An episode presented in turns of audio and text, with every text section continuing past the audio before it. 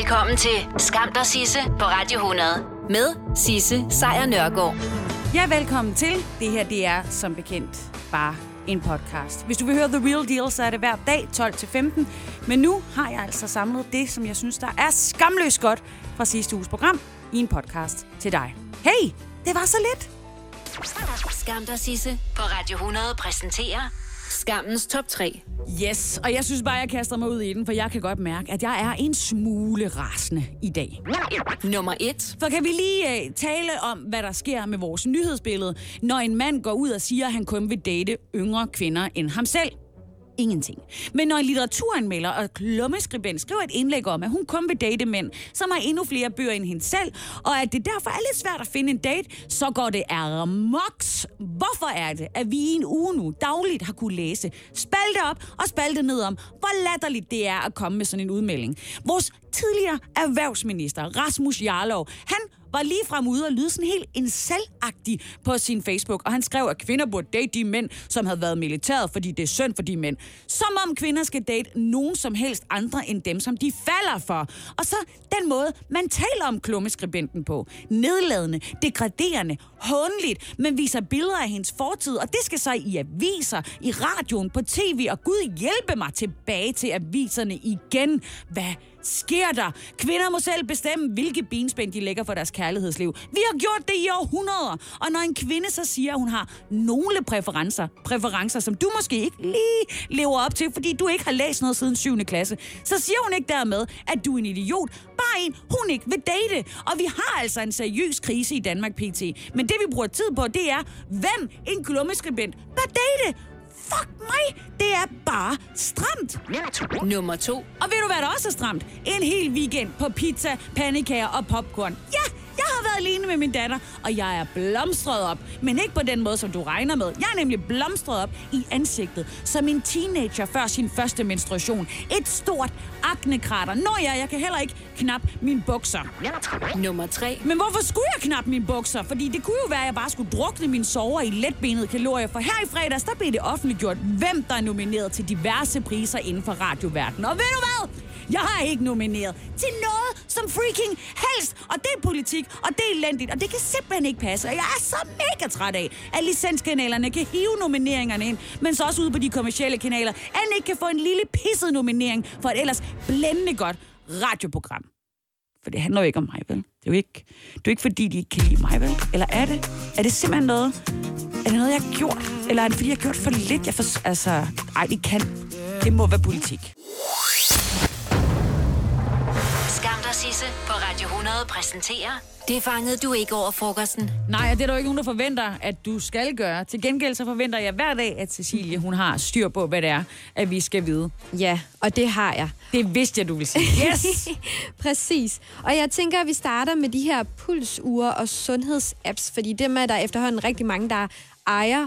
Og det er, jo, det er jo fint nok, at man kan følge med i ens... Der, de er jo allerede i telefonen, ikke? Der er jo det, jo, der hedder sundhed, og hvis lige man har præcis de der Google Watches og ja, sådan noget. Ja, ja, og du kan tjekke din nattesøvn og alt muligt. Ja. Og det er jo fint, at man kan følge med i sin sundhed på den måde, men det gør faktisk også, at man bliver lidt urolig, fordi så kan det være, at uh, ens puls er måske ikke lige, som den skal være, eller jeg sov fire timer i stedet for otte, eller et eller andet. Og ja, det gør, at man øh, tager til lægen meget mere ofte, også selvom at man er rask. Og det kan egentlig tage tiden for de patienter, som har brug for lægehjælp. Alright, så man ja. har så mange dingenoter, at man ja. bliver urolig, hvis der er, hvis der er udsving. For en form for sygdomsangst. Altså jeg kunne i hvert fald mærke, jeg fik lov til at prøve sådan et uh, Google Watch for ja. et par uger siden, og jeg kunne mærke, at det blev sådan en konkurrence med mig selv om, mm. fordi man kan, man kan sætte den til, at man skal sådan opnå øh, sine daglige ting, ikke? Ja. Så jeg skulle nå nogle skridt, og jeg skulle nå at cykle så så meget, og sådan noget, og jeg blev ja. vildt stresset. Ja. Så jeg, det, det, jeg stod inden sengetid og gik rundt i ugen for at få de sidste skridt med, ikke? Det er jo en sindssyg stressfaktor, ja. Og nu forårsager det simpelthen også, at øh, flere tager til lægen, uden det er nødvendigt.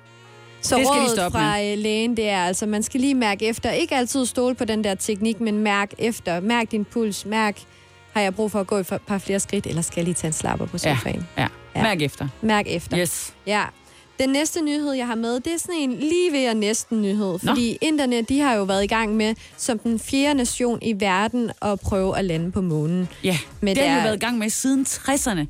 Ja, Og nu var det lige ved at lykkes for ja. dem, og lige inden at det her landingsfartøj Vikram lander på månen, så mister de kontakten. Ja, det, det var sådan noget med, det var en komma et eller andet kilometer inden, så, så ryger ja. kontakten. Få sekunder. Kæmpe bomber. Det, det er frygteligt. Ja, øh, og det øh, tager premierministeren ikke så tungt. Fordi øh, han siger, at vi er godt på vej, og han er fortrøstningsfuld, og at alt skal nok gå. Vi, vi tager den igen. Ja. Vi forsøger. Og, og det var jo faktisk heller ikke... Altså nu, nu fokuserer vi måske meget på det der med, at de har mistet kontakten til mm-hmm. den, og det er ikke muligt, at de nogensinde får noget information ud af den igen. Mm-hmm. Men hele det der... Øh, Fart, øh, kredsløbsmaskineri, de havde lavet inden, har ja. jo sendt vildt mange informationer ned til, ja. til inderne, som man ellers ikke ville have fået. Så på Nej. den måde er det jo faktisk en succes. Ja, og det er, ja, det er sejt gået. Ja, kæmpe tillykke til inderne. Kæmpe tillykke. Ja, det var godt klart. Ja. Øh, noget, øh, en anden, der ikke er helt lige så fortrøstningsfuld, det er Sebastian Klein. Som Hvem er det er, nu, han er? Jamen, han er naturformidler, og så har han været med i diverse... tv-programmer, okay. børneprogrammer. Yes. Jeg husker Jesper Kleins søn, så vidt jeg husker, ikke? Ja, lige præcis. Jeg husker ham som doktor Piuskebusk, som er ude at gætte en lort. Yes, all yes. right. Ja, jeg er med. Han er altså ude at sige, at øh, vores danske skove er i en sørgelig forfatning. Og det er øh, altså fordi, at de enten er menneskeskabte, eller så har vi mennesker været inde og forårsage alt muligt, så, så naturen ikke har fået fred og ro. Og øh, jeg har et lille klip med, hvor han siger, hvad vi skal gøre for at beholde naturen som den er. Det, der er fantastisk ved Klinteskoven, det er, den er vild. Den har fået lov til at passe sig selv. Og det er jo det, som naturen kan, når vi lader den være. Og sådan så den giver levesteder. Og i virkeligheden, naturen er jo meget bedre til at lave natur, end mennesker er. Så vi skal simpelthen lade skoven være? Ja. Vi må vi skal, ikke bruge den? Nej, vi skal ikke ind og fjerne døde træer. Vi skal ikke fælde for mange træer og buske og krat og så videre. Ja. Vi skal bare lade den være. Det... Gå en tur i den, nyd den som den er. Nyd den som den er? Ellers ja. må, man, må man godt gå en tur i den, tror du? Ja, det tror jeg godt. Det tror du godt? Ja, ja. Alright. Jamen, perfekt. Jamen, øh, endnu en god grund til at blive indenfor ja. i øh, efterårsferien, tænker jeg. Ja. Jeg vil ikke, øh, jeg vil ikke ødelægge øh, Sebastian Klein til gode. Nej. Det vil jeg Lad os lade dem være. Dårlig samvittighed over. Drik en kop te i stedet. Drik en kop, kop te og gå en tur i parken, ja. måske, ikke? Ja. Nå, men tak for, øh, for nyhedsopdateringerne. Selv tak. Det var øh, spændende. Det var godt. Som altid. Og så stort knæk og bræk til, til inderne med næste mission, som jeg kunne forstå, ja. kommer til at være inden for en fire til fem år. Så er de klar igen. Okay, så de skal ikke bruge lige så lang tid den her gang. Nej, men de har også mange mere til at arbejde på ja, sådan noget, ikke? Altså, der er det, så mange mennesker. Præcis, det skal de nok ordne. Klimaforandringerne, de tager jo fart. Det ved vi jo godt, at de gør. Og der, hvor det går hurtigst pt, det er jo Arktis. Vi ved det godt, men vi ved jo ikke, hvor stærkt det går. I hvert fald ikke med sikkerhed. Og vi ved ikke, hvor det sådan for alvor er blevet uopretteligt. Og vi ved heller ikke, hvad der er på vej. Altså, hvad er der i de her gletsjere? Hvilken slags is er det, der smelter?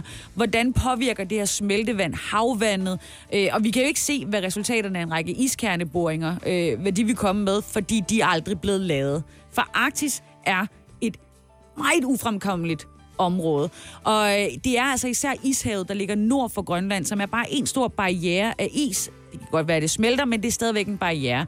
Og derfor så er det ret småt med klimaforskning i netop det her område, til trods for, at det er så uendelig vigtigt.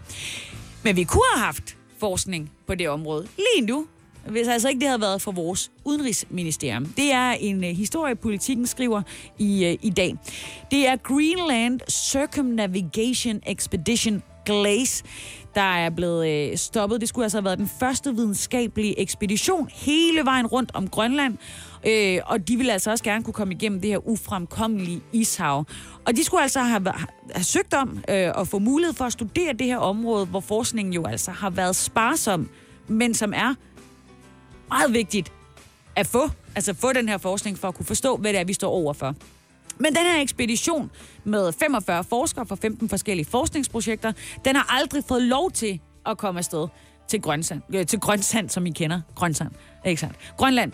Ekspeditionen her, den var arrangeret og finansieret af det schweiziske Polarinstitut, øh, som havde allieret sig med to russiske skibe til at gennemføre den her tur.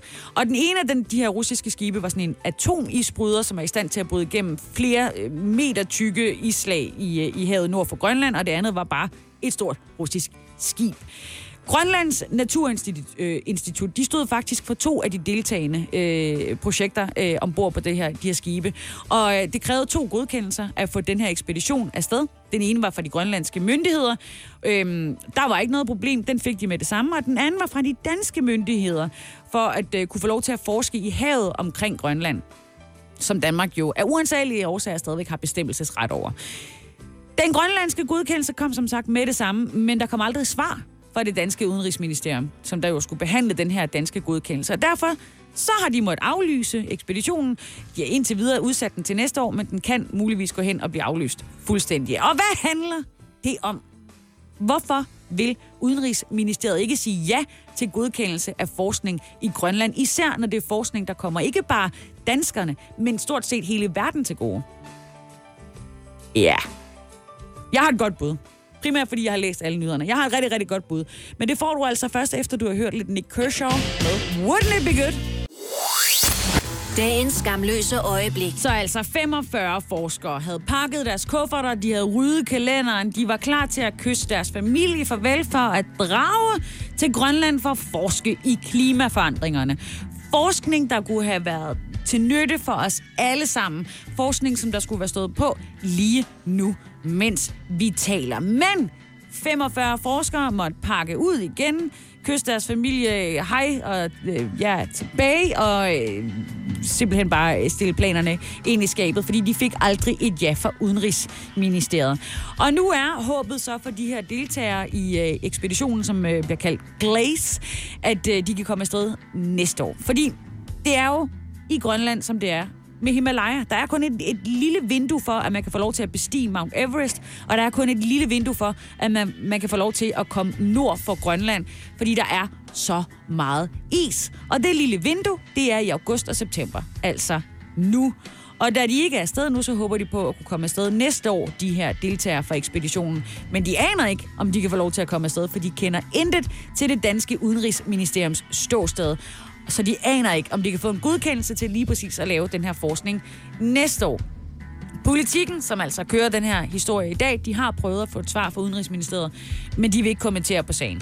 Og det er altså ikke, fordi de ikke ved, hvad det er, at der skal forskes i, eller de ikke ved, hvad, hvad der skulle ske. Fordi allerede for over et år siden, så fik Udenrigsministeriet og det grønlandske selvstyre en meget nøgtern beskrivelse af planerne for den her ekspedition. Men de har stadigvæk ikke svaret. Og det har altså også fået de her forskere til at spekulere i, hvad kan det være? Fordi der er altså nogle af de her forskere, der mistænker, at det, at de bruger russiske skibe for at kunne, øh, kunne transportere sig rundt om Grønland, kan have en indflydelse på de her, øh, det her svar, der mangler fra Udenrigsministeriet. Det skulle være en atomisbryder, som der skulle komme, øh, få dem til at, at kunne få dem frem, og så skulle det være et stort russisk skib ved siden af. Og der kan måske være noget om sagen. Det øh, er der i hvert fald en anonym kilde, som øh, har snakket med øh, politikken. Vedkommende har stort kendskab til de her militære forhold ved Grønland og siger, at der muligvis er noget om rygterne, nemlig at det kunne jo være oplagt for russerne at have en efterretningsmæssig idé med de her, den her ekspedition. Altså simpelthen ikke låne de her skibe ud gratis for verdens bedre befindende, men simpelthen for, at russerne kan få mere indsigt i, hvordan det ser ud i Grønland. Og det giver jo mening, når Trump han gerne vil købe Grønland, hvorfor skulle russerne så ikke også gerne have en form for, ja, idé om, at de gerne vil have noget med den plump af skønne mennesker og is og natur. I don't know. Måske er det. I hvert fald så ser det ikke ud som om, at vi kan få svar ved politikerne, fordi de kender åbenbart ikke til sagen. Der er nogle udenrigsordfører, som ved lidt om det, men de bryder sig ikke om, hvad de har hørt. For eksempel Eva Flyvholm fra Enhedslisten. Hun synes, det lyder bekymrende. Hun og Søren Espersen og alle mennesker fra Dansk Folkeparti, de er endda enige. De synes, det lyder helt tosset og vil have det undersøgt. Det er faktisk sådan, at udenrigsminister, eller tidligere udenrigsminister Martin Lidegaard, som nu er formand for det udenrigspolitiske nævn, han har ikke vidst noget. Men han siger, slå koldt vand i blodet. Det kan være, at Udenrigsministeriet snart giver svar til det her schweiziske Polarinstitut, som jo har investeret ufattelig mange penge i det. Ellers så kan det jo være, at russerne bare gør det alligevel. Skam dig, Sisse på Radio hundrede præsenterer dagens skamløse øjeblik. Mens du holdt weekend, så holdt de valg i Rusland. seksten regioner i Rusland har været øh, i gang med det, der hedder lokalvalg, og det var, som mange af os måske tænker om det russiske valg, øh, aparte. Det var det. Der har i hvert fald været rigtig mange beskyldninger om fusk, og der har været demonstrationer i Moskva, hvor bare tyve procent af de stemmeberettigede vælgere besluttede sig for, at de rent faktisk ville stemme.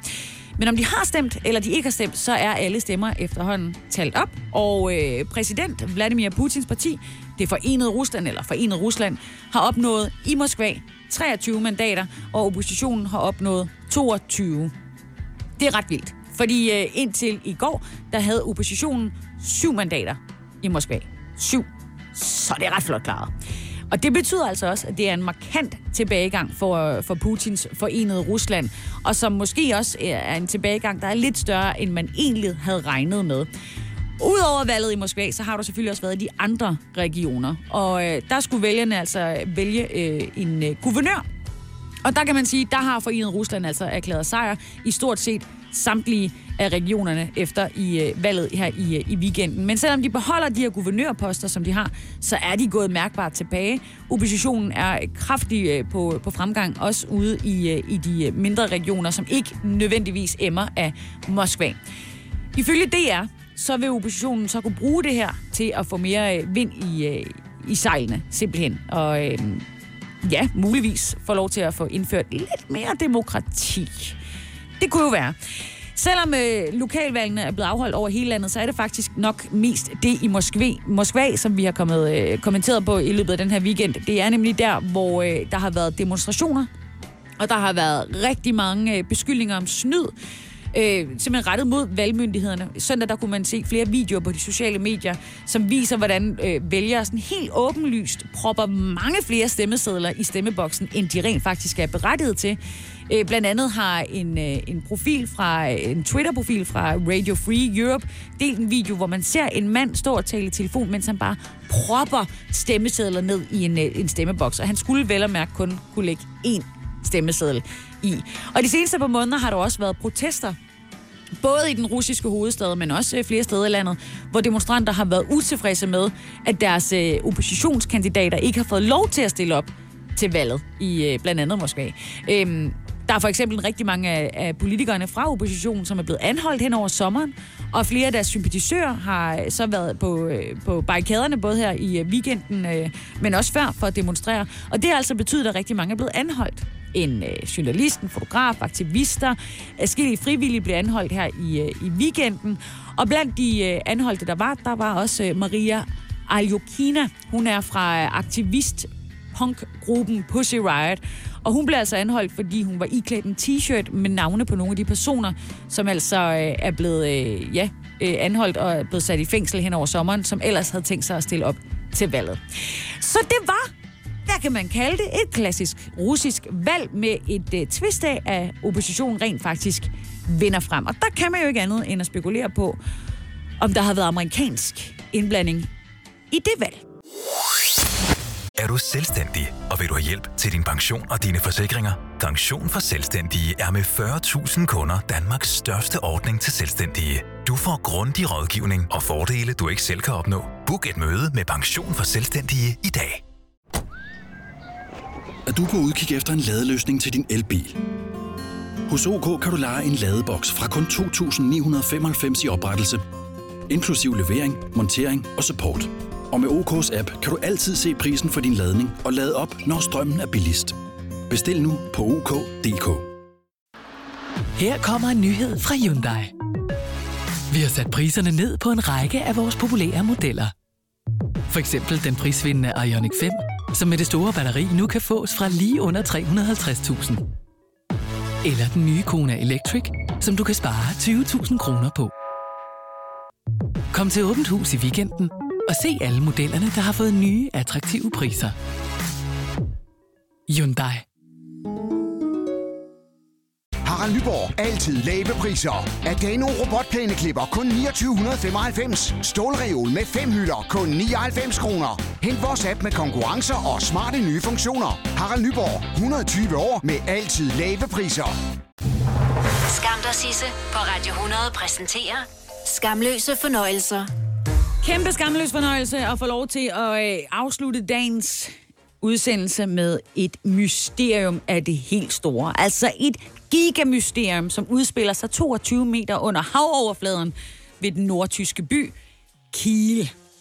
Det er et mysterium, hvor de tyske myndigheder lige nu er på fuldstændig bar havbund, om man vil. Det er nemlig en stor, dyr forskningsstation, som øh, vel at mærke var placeret de her toogtyve meter under havoverfladen, som er forsvundet. Forsvundet fra sin plads.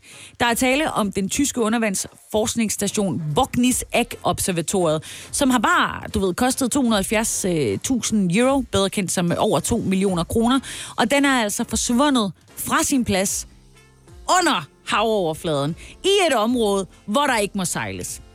Den her sag, den tager sin begyndelse den enogtyvende august klokken tyve femten, fordi der stopper signalerne fra observatoriet. Og det fik altså nogle tyske myndigheder, de tyske myndigheder til at sætte nogle dykker på sagen. Fordi hvorfor forsvandt kontakten med forskningsstationen, som der jo er en forskningsstation, der har givet forskere værdifulde informationer om Østersøen? Hvorfor forsvinder det? Det ved du ikke! Ah! Dykkerne de smud, smuttede ned under havets overflade, og der fandt de et stort, overrevet fiberkabel, som altså engang var forbundet med Boknis-Eck-observatoriet. Og hvad der gør sagen endnu mere mystisk, det er, at den altså, det observatorium har ligget i et område af den tyske Østersø, som er forbudt at færdes i. Der er ingen fiskere, der er ingen lystsejlere, der er ingen skibe, containerskibe eller noget som helst. De er ikke velkomne der. Men da Boknis-Eck-observatoriet vejer mere end tre hundrede kilo, så betyder det, at man ikke tænker, at der pludselig er kommet en voldsom storm eller en kæmpe øh, skildpadde, skulle jeg til at sige, en kæmpe blæksprutte eller noget af den dyr, fordi de vil simpelthen ikke have kræfter til det. Det er en eller flere personer, der står bag det her. Men hvordan? Det har myndighederne ikke den fjerneste idé om. Og endnu vigtigere, hvorfor? De aner det ikke. Det er mega mega creepy. Og det er også især lidt creepy, fordi de forskere, der benytter den her data, der kommer ud, de beskriver dataen som uvurderlig. Og de har så bare ikke lige sagt, hvad det er for en slags data. De har ikke fortalt os, hvad det er, de så og, og, og søger på nede i, i farvandet ud for, for Kiel. Men de har altså været nede og observere vandet i det her område, som har været ulovligt at færdes i siden to tusind og seksten. Og de siger, jamen altså, det er sådan noget med havtemperatur, saltindhold, strømme og havvandens indhold. Men hvis der er nogen, der rent faktisk er taget ud for at fjerne en tre hundrede kilo tung observatoriums gesims toogtyve meter under vandet i et farvand, hvor man ikke må færdes, så kunne det godt være, at vi skulle ringe til... I don't know, skal vi ringe til russerne igen på, øh, på den her? Jeg ved det ikke. Men hvis du altså bliver øh, tilbudt en øh, forskningsstation på Den Blå Avis til langt under udbudsprisen, som altså P T er på to hundrede og halvfjerds tusind euro, så synes jeg, du skulle ringe til politiet.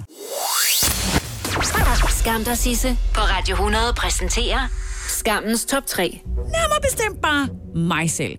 Og det er jo noget, jeg gør hver evig eneste dag. Jeg kigger på alle de ting, som jeg kunne gå rundt og bære en form for skam over, for så at overtage fortællingen.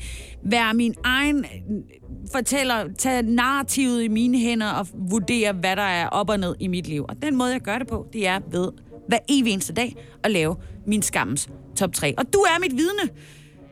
Og sådan må det være.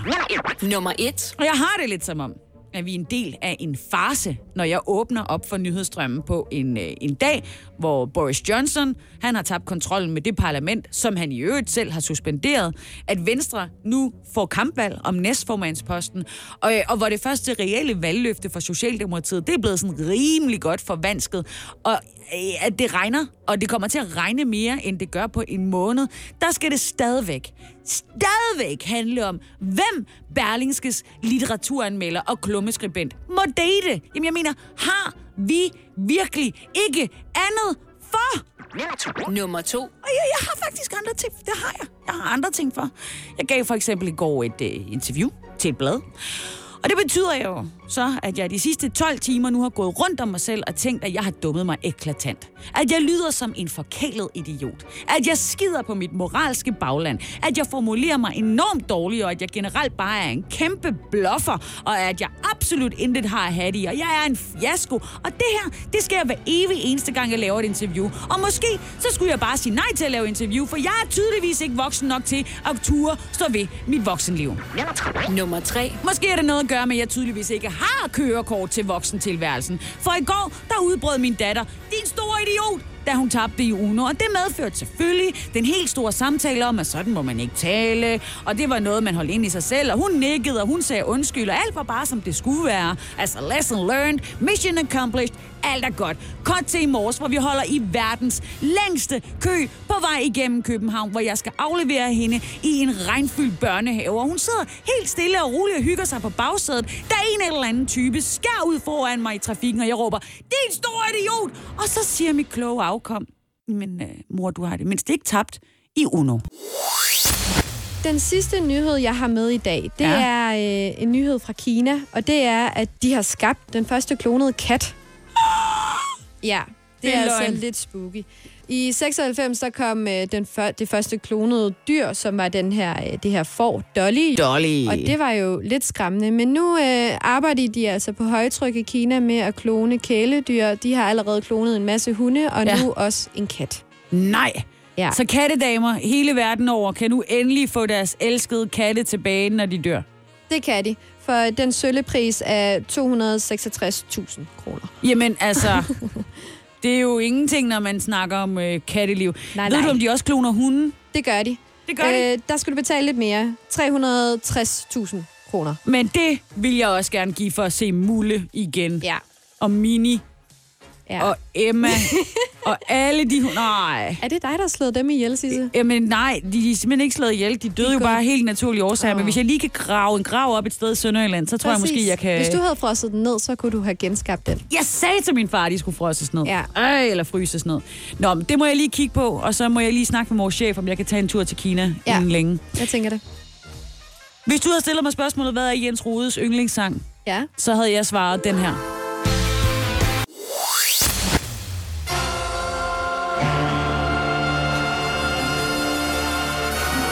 Så skal vi tilbage til Venstre, for hvad sker der i Venstre? Det kan jeg da godt lige fortælle dig, hvad der sker i Venstre, Danmarks Liberale Parti. Fordi i sidste uge, der fortalte jeg om, at Ellen Trane Nørby, ifølge Berlingskes kilder, havde snuset lidt rundt efter en mulighed for, om hun skulle stille op som næstformand, eller skal vi sige næstforkvinde. Og hun må kunne have lugtet et eller andet. Der må have været et eller andet, der lugtede lidt af næstforkvindeprost. For i aftes, der gik hun altså til Facebook. Det er der, hvor man skriver sådan nogle ting. Og så skrev hun det, vi ventede på, nemlig... Jeg har efter utallige opfordringer fra gode partikollegaer og bagland besluttet mig for at stille op som næstformand for Venstre, Danmarks Liberale Parti. Og her, jeg bliver bare lige nødt til at indskyde, hvorfor er det, at hver gang politikerne de snakker om Venstre, bliver de nødt til at sige Danmarks Liberale Parti. Har der overhovedet været nogen tvivl? Og ja, det er jo det, der har været. Der har jo været mega tvivl, efter at Lars Løkke han rakte hånden ind over midten og sagde, Mette, vil du danse med mig? Så derfor så melder hun ud, Ellen Trane, at hun altså er fra den liberale side af partiet. Hvilket andre jo selvfølgelig også er. Og det betyder, at der nu er kampvalg om næstforkvindeposten, som det jo sådan set må blive i og med, at den anden kandidat også er kvinde, og det er jo så bekendt Inger Støjberg. Janne Jørgensen fra Venstre, han bakker Ellen Trane op, og han siger, jamen det er altså ikke for at nedgøre Inger Støjberg, at Ellen Trane, hun dukker op. Han synes, at Inger Støjberg har været en dygtig ordfører og minister, men han mener i øvrigt, at Ellen, altså Ellen Trane, er en bredere, facetteret politiker, og hun ligger tættere på den politiske linje, som Jacob Ellemann-Jensen, som jo nok kommer hen og være formand, og ham selv, Janne Jørgensen, de kommer til at stå for. Og hvad mener han så med det? Jamen lad os kigge lidt på Ellen Trane og hendes karriere. Hun har været politisk medarbejder for Venstre i mange år, og så blev hun folketingsmedlem. Hun er valgt i Sønderjyllands amtskreds, altså det gule segment. Derudover så har hun været politisk ordfører for Venstre i tre år. Hun har været minister for børn, undervisning og ligestilling for Venstre. Derudover har hun været sundhedsminister for Venstre. Hun har været børne- og undervisningsordfører for Venstre, og derudover også skatteordfører for Venstre, Danmarks Liberale Parti. De første venstrefolk har allerede meldt sig på banen som dem, der bakker op om Ellen Trane, og det er jo foruden Janne Jørgensen også Asger Christensen. Der er også et par fra baglandet helt tilbage i Sønderjylland, Philip Tjetje, og der er Leif Kraup, og så videre, og så videre, og så videre. Men det er stadigvæk ikke helt lige så tunge poster som dem, der støtter Støjberg, som jo for eksempel er Jacob Ellemann-Jensen, Carsten Lauritsen, Sofie Løde, Mar- Markus Knudt, Carsten Kismeier, Erling Bonnesen, Preben Bang Henriksen. Men det var jo også i øvrigt før de vidste, at Ellen Trane stillede op. Dagens skamløse øjeblik. Ja, jeg skruer lige helt op for mig selv, fordi vi kommer til at skulle overdøve medlemmerne af det britiske underhus, øh, og den lyd, de lavede, da de forlod parlamentsbygningen i nat, fordi det gik ikke stille for sig. Sådan her lød det. Ja, der var rimelig meget øh, palaver og larm, fordi øh, medlemmerne af parlamentet er jo blevet suspenderet i fem uger af Boris Johnson, som jo har udbedt sig sådan en form for øh, tid alene til at kunne skrive et nyt regeringsprogram. Og det er der i og for sig ikke noget øh, specielt ved. At det, det må man gerne, og det har andre premierminister også gjort før Boris Johnson. Det, som andre premierminister så bare ikke har gjort, det er nemlig, at de ikke har stået i en situation, hvor timingen... Jeg lader meget tilbage at ønske, som man jo kan forstå på oppositionen og nogle medlemmer af Johnsons eget konservative parti. Fordi den her tid, som de skulle bruge nu, den timing, som der er lige nu, det er jo, at de gerne vil forlade E U på den bedst mulige vis, og gerne undgå et hard Brexit. Men når man så sætter øh, parlamentsmedlemmerne ud af spil, og man bare efterlader Boris Johnson og hans sidste støtter, så kommer der altså også til at lyde sådan her, når de forlader underhuset.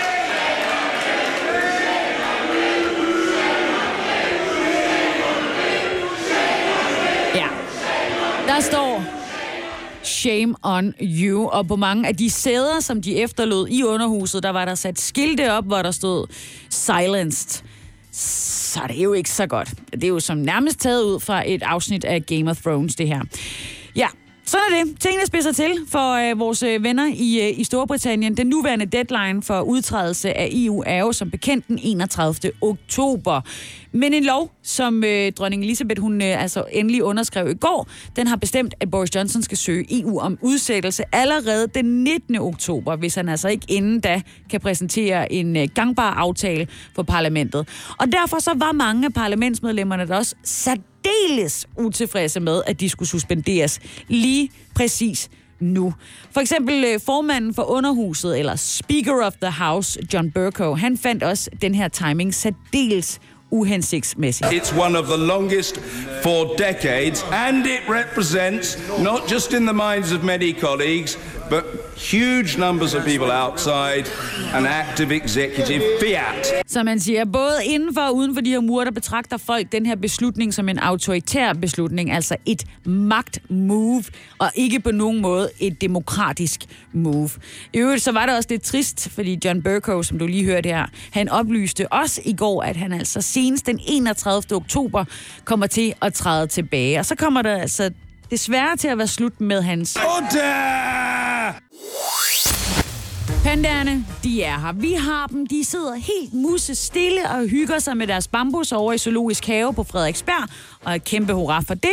Og et lidt mindre hurra for alle de ting, vi sådan stiltiende har måttet betale til Kina. Men vi er altså ikke alene om at være så store fan af nuttede dyr med blodbøls, så vi indtræder frivilligt i et panda-diplomati. Nej, Tyskland er lige så snart dumme som os. De har nemlig også pandaer i Berlin, og de har været så heldige at få pandaer, der har det ekstra godt i det frie Tyskland, hvor demokratien blomstrer, og folk må sige, hvad de vil. Så de pandaer har besluttet sig for at lave babyer. En uge er der gået, siden at øh, pandaen Ming Ming, hun fødte tvillinger i, øh, i Berlins Zoologiske Have. Og på den uge, der har de pandaer så vendt alt pandadiplomati på hovedet, fordi de nåede knap nok at få øjne, før den tyske avis, der Tagesspiel, besluttede sig for, at de vil navngive de her pandaunger. Så de satte det til en konkurrence, hvad skal pandatvillingerne hedde, og hvis der er noget, vi mennesker, vi elsker, så er det at navngive små nuttede, søde dyr, så det var folk jo alle vilde for. Der var bare et problem. De mest populære forslag, der kom ind, var Hong og Kong. Altså, Hong Kong. Hong Kong. Spydet i Kinas øje i de her dage. Og forslaget, som der jo er, Hong Kong, bliver set som et ønske om at udtrykke sympati med demonstranterne i Hong Kong, som jo i de seneste mange, mange uger har protesteret i bystatens gader mod Kina og Kinas øgede kinesiske indflydelse i øvrigt i Hong Kong. Nu er det ikke sådan, at den her beslutning om at kalde pandaerne for Hong Kong er bindende. Og eftersom pandaerne ligesom er på udlån fra Kina, fordi det er jo sådan, det er, man betaler for dem, men man låner dem kun, så kan det jo meget vel være, at pandaerne ender med at få et kinesisk navn, fordi kineserne beslutter. Og de skal tilbage om to til fire år, og der vil det nok ikke falde i god jord, hvis der kommer øh, Hong og Kong hjem. Men ifølge det kinesiske statsmedie Global Times, så har Berlin suge også været ude at sige, jamen vi kommer ikke til at kalde dem Hong og Kong, og så burde den være død. Men nej, det er den ikke. For nu har tabloidavisen Bild opfordret sine læsere til at fremover at kalde de her pandaer for Hong og Kong. Og så er de der gået så vidt til at sige, jamen de vil i avisen på deres glitrede papir fortsætte med, hver evig eneste gang de skriver om pandaerne, og kalde det Hong og Kong. Nå! I Hong Kong, hvor demonstranterne jo kæmper for livet løs, der har den prominente aktivist Joshua Wong foreslået Berlins zoo, at ungerne skal komme til at hedde demokrati og frihed, hvilket jo på en eller anden måde stikker lige så meget i øjnene, hvis man sætter dem tilbage til Kina. Så hey, om det er Hong Kong eller frihed og demokrati, who cares? Det er jo bare to år siden, at Tyskland jo lejede pandaen Ming Ming og hanpandaen Yao Ying af Kina for et mindre millionbeløb, ligesom vi her i København også har lånt de her to pandaer af Kina. Det er jo hanbjørnen Xing Ye og hunbjørnen Mao Zun. Og vi skal jo betale en million dollars, svarende til cirka seks komma seks millioner kroner om året til Kina for at låne dem. Så hvad med, at vi finder på et sjovt navn til vores pandaer? Du, øh, du melder bare ind. Skam dig, Sisse på Radio hundrede præsenterer dagens skamløse øjeblik. Og der er jo nogle mennesker, som ikke kan komme igennem en dag uden at konstant tænke på at skulle ryge. Og så er der nogen, der har taget et skridt sådan halvt ud imod en ikke-afhængig hverdag og sagt, fint, jeg ryger ikke cigaretter, men jeg ryger e-cigaretter. Og det, mine damer og herrer, er nu også blevet hamrende usundt. Og det er ikke sådan, at det er blevet usundt fra i går til i dag. Det har åbenbart hele tiden været usundt, men fordi at øh, forskere ikke har kendt til langtidsvirkningerne af netop de her e-cigaretter. Altså, I ved, de her cigaretter, som er lavet af, de ligner nærmest, at man går rundt og sutter på en øh, kuglepen hele tiden. Og i den kuglepen, der putter man diverse smagsstoffer, som så er tilsat et eller andet skitteras, der så gør, at det damper, og det smager godt, og du føler lidt, at du er en del af klubben, Mulle. Men det er du ikke. Fordi du, du dufter bedre efterfølgende, øh, end hvis du havde røget en, en cigaret. Men det er også det eneste plus, der er åbenbart, fordi nu er Sundhedsstyrelsen så ude at sige, ingen bør ryge e-cigaretter. Og derfor så er de også ude at fraråde både børn, unge, gravide og ammende at ryge e-cigaretter. Bare lad være. Simpelthen. Det er den samlede mængde viden om skadesvirkningerne, der er årsagen, siger Niels Sandø.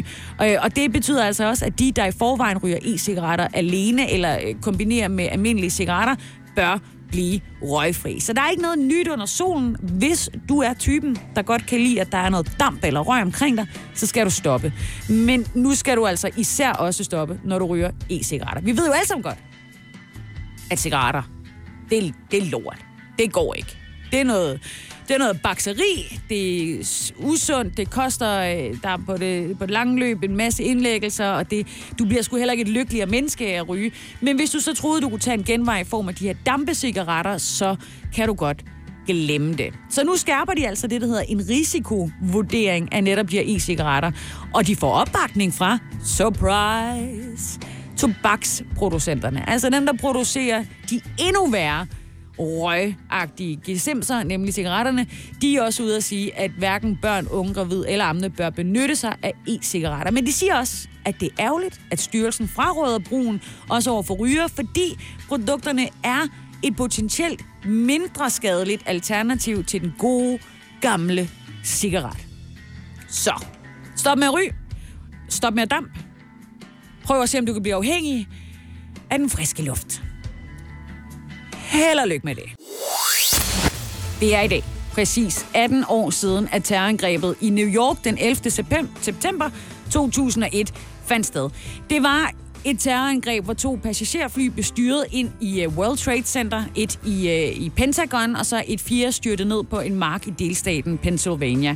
Og næsten tre tusind mennesker mistede livet den dag, og begivenheden rystede jo ikke bare amerikanerne, den rystede jo hele den vestlige verden, og jeg vil nok også våge at påstå også ret meget af alle de andre dele af verden. Og lige, lige siden den dag, der har der jo været adskillige forklaringer på, hvad der egentlig skete og hvem der stod bag.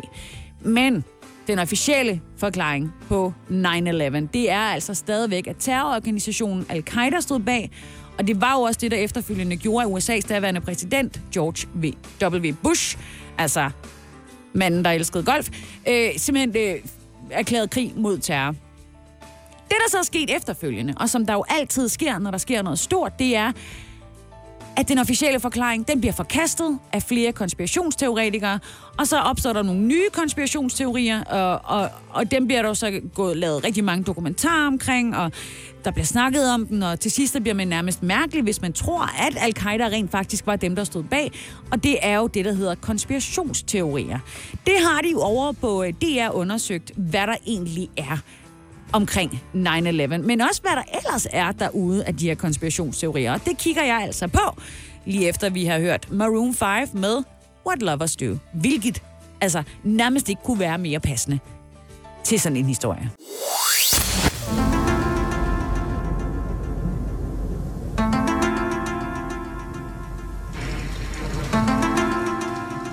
Ja. Så skal vi til det. Det er jo den ellevte september i dag, og dermed atten år siden, at vi vidnede, hvordan den verden, vi kendte den, den styrtede i grus, nærmere bestemt World Trade-centret. Begge tårne forsvandt, Pentagon blev smadret, og en, et, endnu et fly røg ned på en mark i Pennsylvania. Og det har jo fået rigtig mange mennesker derude til at øh, ikke tro på den officielle forklaring på, hvad der var årsag til det her terrorangreb. Og det er altså det, der hedder konspirationsteoretikere, som faktisk er så overbeviste om, at deres teorier, de holder stik, at det, de siger, er sandheden, at de er begyndt at kalde sig selv for truthers. Altså sandhedsfortællere. Og det kan man jo godt lige måske kigge lidt på, hvad det så er, de går rundt og konspirerer omkring, fordi der er rigtig mange gode ting at kigge på. For eksempel er der mange, der tror på, at holocaust ikke fandt sted. Der er flere konspirationsteorier, der simpelthen benægter, at Nazi-Tyskland havde den her systematiske jødeudryddelse. Og de her teorier baserer sig blandt andet på, at der ikke blev slået seks millioner øh, jøder ihjel, og at der ikke blev anvendt gaskammer til drabene, og sågar, at Hitler ikke ville udrydde jøderne, og slet ikke kendte til drabene. Det er en konspirationsteori. En anden er prinsesse Diana. Hun blev jo slået ihjel den enogtredivte august nitten syvoghalvfems i et trafikuheld, som var forårsaget af, at hun blev jagtet gennem Paris af nogle paparazzi-fotografer.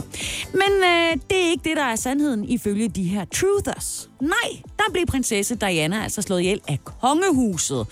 Simpelthen, at den her ulykke ikke var en ulykke, men et mord. Det er der altså flere konspirationstilhængere, der mener, at det var noget en aktion, der var udført af den britiske efterretningstjeneste, fordi det britiske kongehus ønskede, at Lady Diana skulle dø.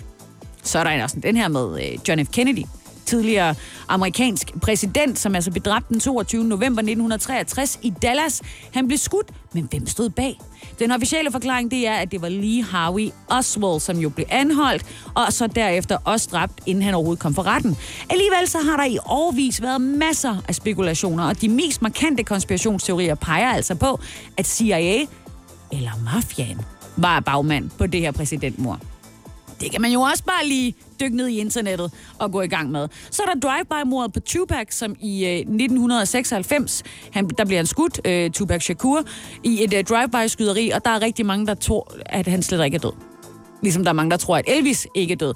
Men for eksempel går en af konspirationsteorierne på, at Tupac havde betalt sig til at fake sin egen død, og altså stadigvæk lever den dag i dag. Og så får det mig frem til en måske lidt mere aktuel sag, og men så aktuel er den heller ikke.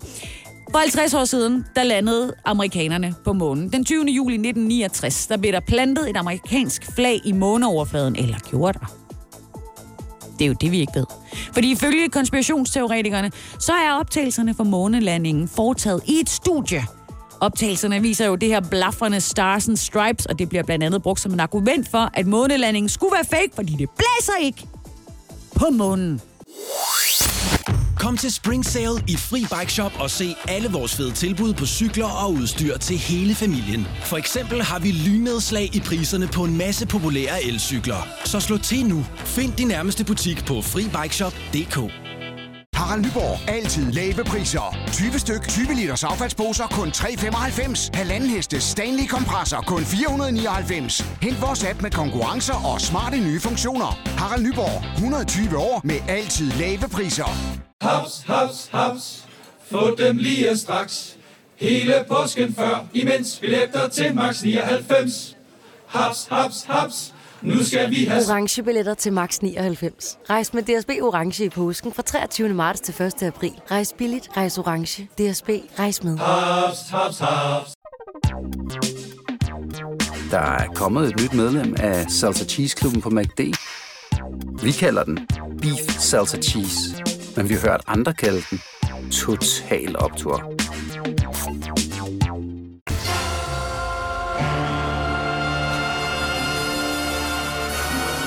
Ja, to skønne damer, de står til at skulle gå i kampvalg om at overtage næst forkvindeposten i Venstre, Danmarks Liberale Parti. Og hvad er det så for to politikere, vi står overfor? Jo, det skal jeg da prøve at give dig det bedste bud på. Der var en gang, hvor man talte om højskolevenstre og handelskolevenstre. Altså de højpandede, og jeg skulle til at kalde dem de lavpandede, det er det ikke, men dem, der tjener pengene. Og i de seneste år, hvor udlændinge og værdipolitikken har været en af de vigtigste politikområder overhovedet i Venstre, og man har kunne se, hvordan den har delt partiet i to, der er der altså nu, at man snakker mere om den klassisk liberale Venstre, og så har man det mere nationalkonservative Venstre. Og hvor ligger vores kandidater så henne? Well, ifølge analytikerne, som jo er ude konstance i de her dage, jamen så er Ellen Trane en klassisk liberal, mens Inger Støjberg, hun hænger sig mere over i den nationalkonservative linje. Sådan er det. Så ved vi det. Og måske er det også det, der gør, at de er så frygtelig uenige om udlændingepolitikken. Inger Støjberg, hende kender vi jo. Hun er kendt som fortaler for en stram udlændingepolitik, og for at kunne sætte sindene i kog med sine udtalelser. Hun har fået diverse politikere efter sig for grund af nogle fortolkninger af lovene, som måske ikke var, som de skulle være. Og så det her med, at hun fejrer øh, asylstramninger med kage, og har Mohammed-tegningerne på sin baggrund på sin iPad. Alle de her ting, det har sat sindene i kog. Der er Ellen Trane Nørby et eksempel på den anden fløj i partiet. Vi kan jo sætte op med for eksempel burkaforbuddet, hvor Inger Støjberg ville have det gennemført uh, med det samme. Mens Ellen Trane Nørby jo som en mere ja, liberal, klassisk liberal, i udgangspunktet var skeptisk og mente, det bør folk nok selv bestemme. Og apropos selv bestemme, så er der jo E U. Ellen Trane Nørby, hun er en hund efter E U. Hun har gerne vil være spidskandidat til Europaparlamentet, men endte så med at trække sin kandidatur, fordi hun var gravid. Og det er ikke første gang, at hun var helt op at køre over det i fjorten. Det var hun også ti år forinden, hvor hun var medlem af Folketinget, men stillede op som kandidat for Venstre til Europaparlamentet. Så hun er en hund efter E U-politikken, men det er Inger Støjberg ikke. Faktisk er det ikke noget, Inger hun har beskæftiget sig ret meget med. Hun er det, der hedder E U-skeptisk. Og så kommer vi jo til det vigtigste, nemlig personligheden. Jacob Ellemann-Jensen, som jo indtil videre er den eneste kandidat til formandsposten, han har sagt om Inger Støjberg, hun er et stærkt bud som næstforkvinde, fordi de to sammen kunne favne bredt, a k a hun er helt forskellig fra ham. Hun er nemlig det, som man kan sige er skarptalende. På den anden side så har Bertel Haarder meldt ud, at Ellen Trane får hans stemme, fordi hun i hans øjne er en, der samler, og en, der ikke splitter. Hvem det bliver? Det finder vi jo ud af om ti dage. Det skal altså handle om en, øh, en grotesk, mærkelig regel, som de har sig i Iran, når det handler om fodbold. Det er nemlig sådan, at kvinder ikke må være med på fodboldstadions, når der bliver spillet kampe. Det er en... Øh, ja... Det kan vi vel hurtigt blive enige om. Fuldstændig åndssvagt. Men øh, nu har en grotesk sag omkring netop det her iranske fodbold taget en, øh, fået en meget tragisk afslutning. Det er en øh, niogtyve-årig kvindelig fodboldfan, som hedder Sahar Kodujai, er jeg ret sikker på. Hun har mistet livet, efter hun øh, som reaktion på en mulig dom for at snige sig ind på et fodboldstadion, besluttede sig for at sætte ild til sig selv. Hun døde på, øh, på hospitalet i, øh, i mandags i, øh, i Teheran, og der har hun i øvrigt ligget i respirator med forbrændinger på det meste af kroppen i lidt over en uge. Og det er altså, fordi hun den anden september satte ild til sig selv foran en retsbygning, efter hun var blevet informeret om, at hun stod til seks måneders fængsel for at have snedet sig ind til en fodboldkamp forklædt som mand. Det er forbudt for kvinder at være til fodboldkampe. Hvilket uh, Sahar, hun altså i marts forsøgte at omgå ved at klæde sig ud som en mand og så snige sig ind på uh, et stadion i uh, Teheran for eller i Teheran for at se uh, favoritholdet spille. Hun nåede ikke ind, og hun blev stoppet af politiet og arresteret, og nu skal vi lige sige med det samme, seks måneders fængsel virker måske ikke som enden øh, af verden, øh, men hun havde også i øvrigt en personlighedsforstyrrelse, fortæller hendes søster, og hun havde ikke taget sin medicin. Og det kan jo selvfølgelig forklare det heftige udbrud, at hun beslutter sig for at sætte ild til sig selv. Men det, som det jo ligesom har fået folk til at anerkende hele verden over, det er, at der foregår noget fucked up i Iran. Det er måske ikke det eneste, der foregår, kan man sige. Men lige præcis, hvad angår det her med fodbold. Og det internationale fodboldforbund FIFA har også forsøgt at presse Iran til at løfte det her forbud mod kvinder på landets fodboldstadioner. Hvilket styret gjorde en enkelt gang. Nemlig tilbage i november øh, sidste år, der fik de iranske kvinder mulighed for at komme med til finalen øh, i Champions League, den asiatiske udgave af Champions League, hvor de så sad i hver deres separate afsnit. Men så blev der altså lukket ned igen for, at kvinder kunne få lov at se fodbold, og det var så efterfølgende på samme stadion af hende her, Sahar. Hun forsøgte at snige sig ind et par måneder, par måneder senere. Kvinder har været øh, simpelthen forbudt på fodboldstadioner siden den Iran, eller den islamiske revolution tilbage i nioghalvfjerds. Altså vi snakker fyrre år, hvor de ikke har fulgt med i, øh, i fodbold. Og nu ønsker FIFA altså, at det skal løftes helt inden Irans V M-kvalifikationskamp mod øh, Kambodja, som kommer til at gå ned den tiende oktober. Og vi krydser alle fingre. For hvad ville fodbold være, hvis der ikke stod kvinder ved siden af alle mændene og jublede med? Det ville ikke være det samme. Hvem skulle så spørge, hvad tingene handlede om? Er det ikke, er det, ikke det, I altid siger? Det er forfærdeligt, for jeg hopper i det med begge ben. Jeg aner ikke, hvad der foregår til fodbold, men jeg vil virkelig gerne have muligheden for at se det. Hmm, hvad er en puma? Jo, det er et mellemstort medlem af kattefamilien på op til ca. hundrede kilo, og det lever naturligt i Nord- og Sydamerika, og åbenbart også nu i Midtjylland. Skam dig, Sisse på Radio hundrede præsenterer Skamløse fornøjelser. Fordi først så var det ulven, som tog sit indtog i Jylland, og det er, wow, vilde, vilde debatter, der har kørt i, øh, i kølvandet på dens indtog.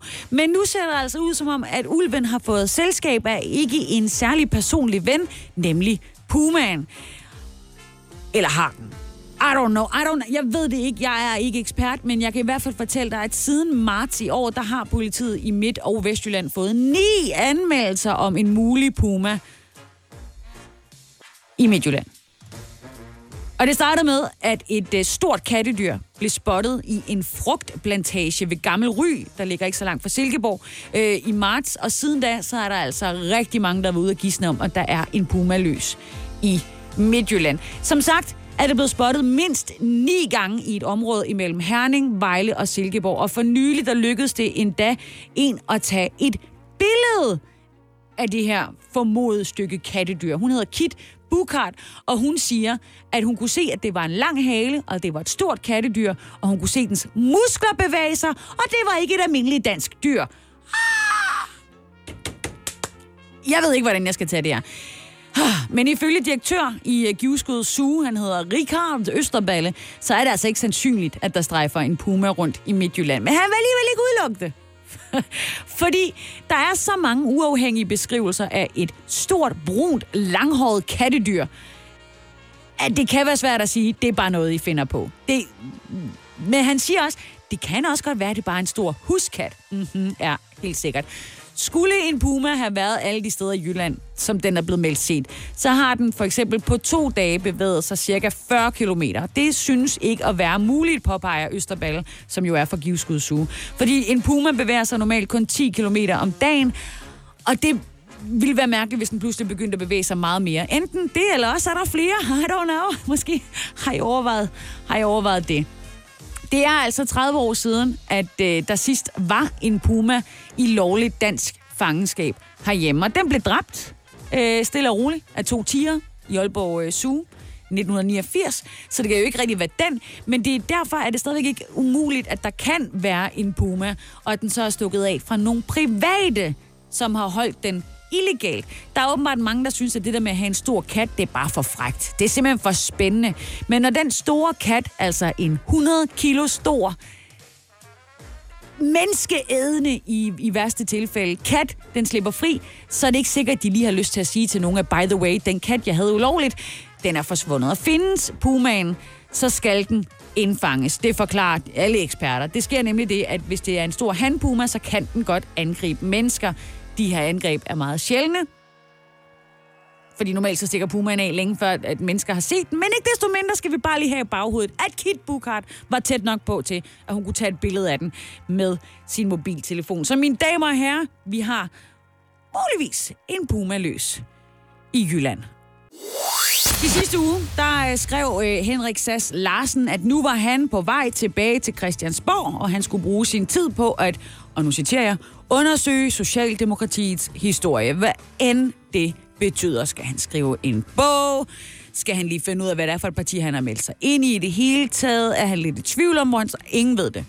Og ligesom der heller ikke er nogen, der ved, om han så er raskmeldt, eller om han stadigvæk er syg, eller hvad der sker, eller skal han overhovedet deltage i almindelig folketingsarbejde? Det er ikke til at få svar på. Socialdemokratiet, de gider i hvert fald ikke at øh, fortælle, om øh, Henrik Sass Larsen er tilbage som et fuldgyldigt folketingsmedlem, eller i hvilket omfang han egentlig er til stede på Christiansborg. Altså, hvad laver han der, efter at han i juni blev sygemeldt med en øh, depression? Spørgsmålet, det er jo kommet igen, efter han jo som sagt i onsdags øh, leverede en, øh, en Facebook-opslag. Det er jo der, man øh, leverer alle sine holdninger. Hvor han altså fortalte, at han er tilbage på Christiansborg, men ikke længere som statsrevisor. Han skrev på sin Facebook-profil blandt andet, jeg har bedt om lov til at koncentrere, mig, øh, koncentrere min arbejdsindsats omkring Socialdemokratiets historiske virke. Et område, som dem, der kender mig vel, ved altid har haft min store interesse. Super duper. Og det er faktisk også det, som alle psykologer siger, hvis man er ramt af stress, eller hvis man er ramt af en depression, det er, find noget, der gør dig glad. Og hvis Socialdemokratiets øh, historie gør Sass glad, så er det jo vel, I don't know, er det, så er det måske en form for medicin, vi er ude i her. Men de vil i hvert fald ikke udtale sig mere om det, og han vil især ikke. I et skriftligt svar, som Socialdemokratiets gruppeformand, det er ham, der hedder Flemming Møller Mortensen, har givet, så er, Sass, eller så er han glad for, at Henrik Sass har fået det bedre, og at vi igen nu kan nyde godt af hans virke. Og han bekræfter også, at Henrik Sass Larsen så skal beskæftige sig med Socialdemokratiets historie.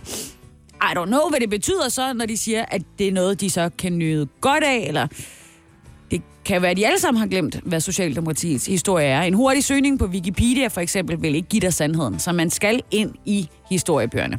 Igen, han vil heller ikke bekræfte, er Sass raskmeldt? Kommer han til at udføre parlamentarisk arbejde? No one knows. Ingen vil sige, om Sass er syg eller rask. Han er jo også bare en folkevalgt politiker i regeringspartiet, så no biggie. Eller jo giga biggie, fordi Henrik Sass Larsen var jo opstillet ved valget i Sjællands Storkreds i Køge. Ved valget, der fik han lige over fire tusind personlige stemmer, og der blev han altså dermed nummer ni på listen over S-kandidater i den kreds.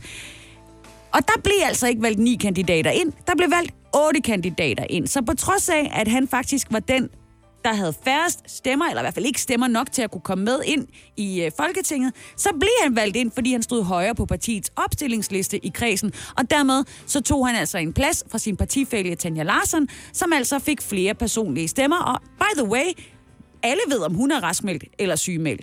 Det er bare at spørge. It's a hard knock Brexit departure. Det ser skidt ud.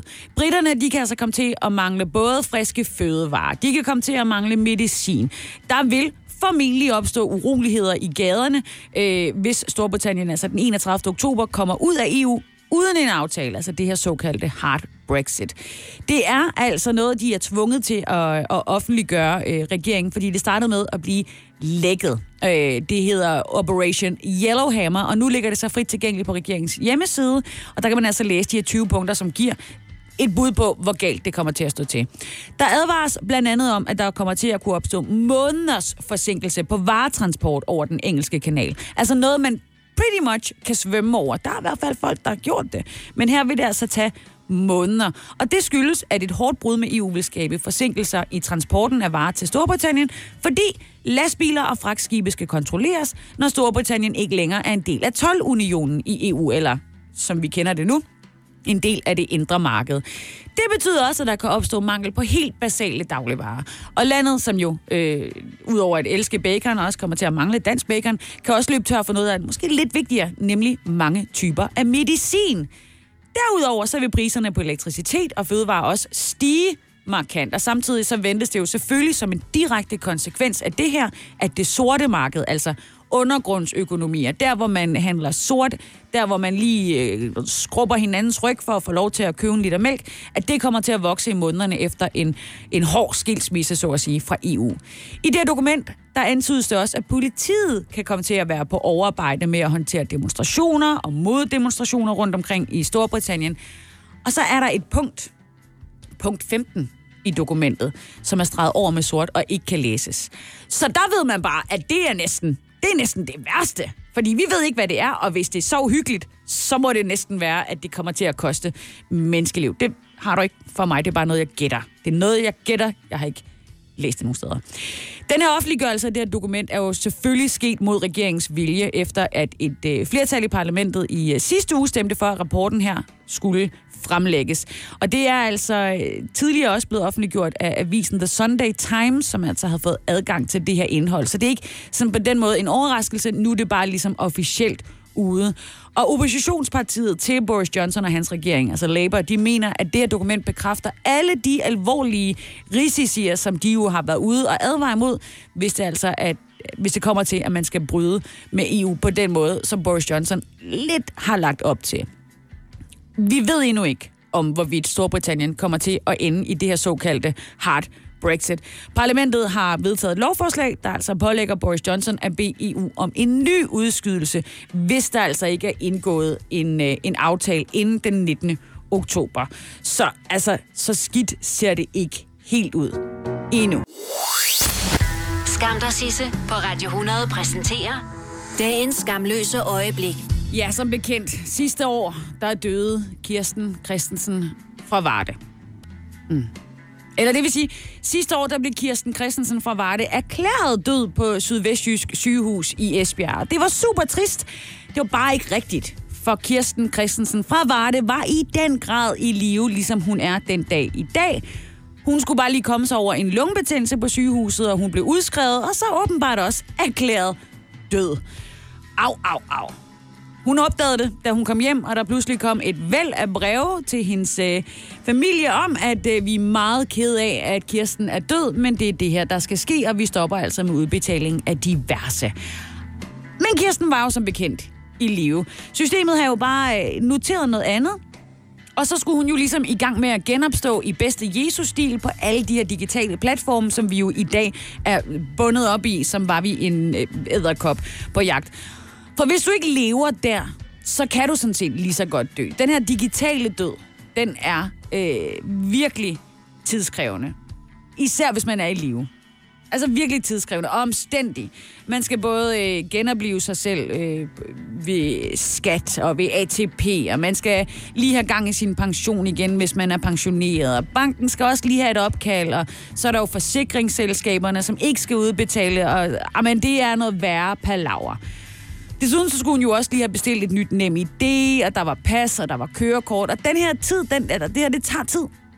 Også selvom man er død, og man burde have altid i verden, så tager det her tid, og det koster penge. Så da Kirsten Christensen ligesom var genoplevet igen, så sagde hun, okay, nu vil jeg gerne bede om en erstatning. Den erstatning skal være på halvfjerds tusind kroner.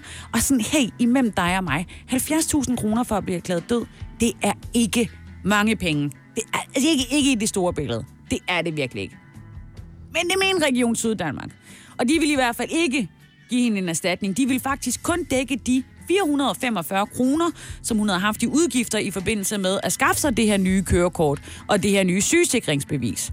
Og jeg tænker lige, Kirsten, har du også tjekket, om du har fået et pas? Fordi det koster altså seks hundrede kroner. Det er sådan en anden ting.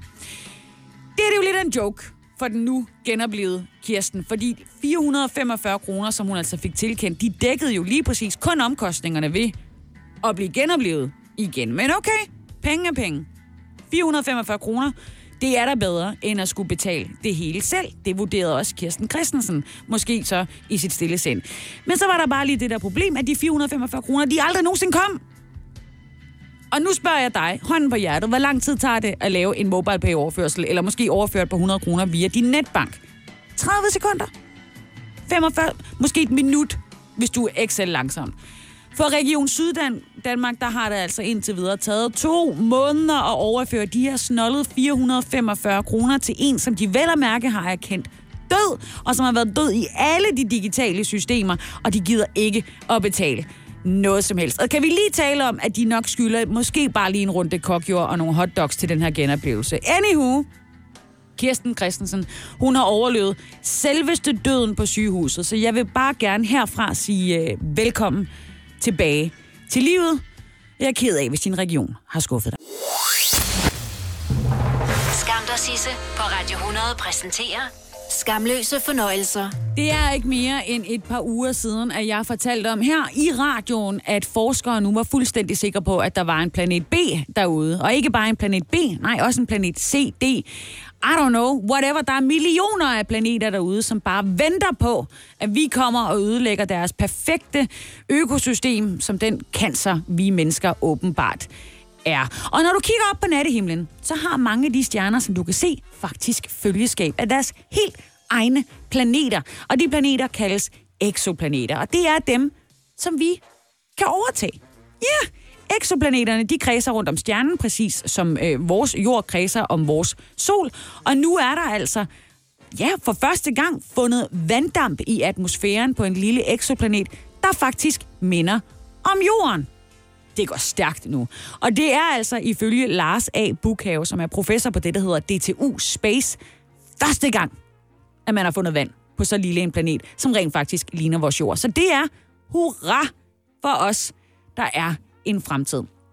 Exoplaneten, som der er blevet fundet, det kaldes en, en superjord, da den, mindes, øh, den minder sådan ret meget om vores jord. Der er der nogle forskelle. For eksempel så har exoplaneten øh, sandsynligvis en øh, tykkere øh, atmosfære end jorden. Planeten den er cirka otte gange så tung som jorden og cirka dobbelt så stor, hvilket jo bare betyder, at så er der endnu mere at ødelægge for os. Og at man kan rykke endnu længere væk fra dem, man ikke bryder sig om.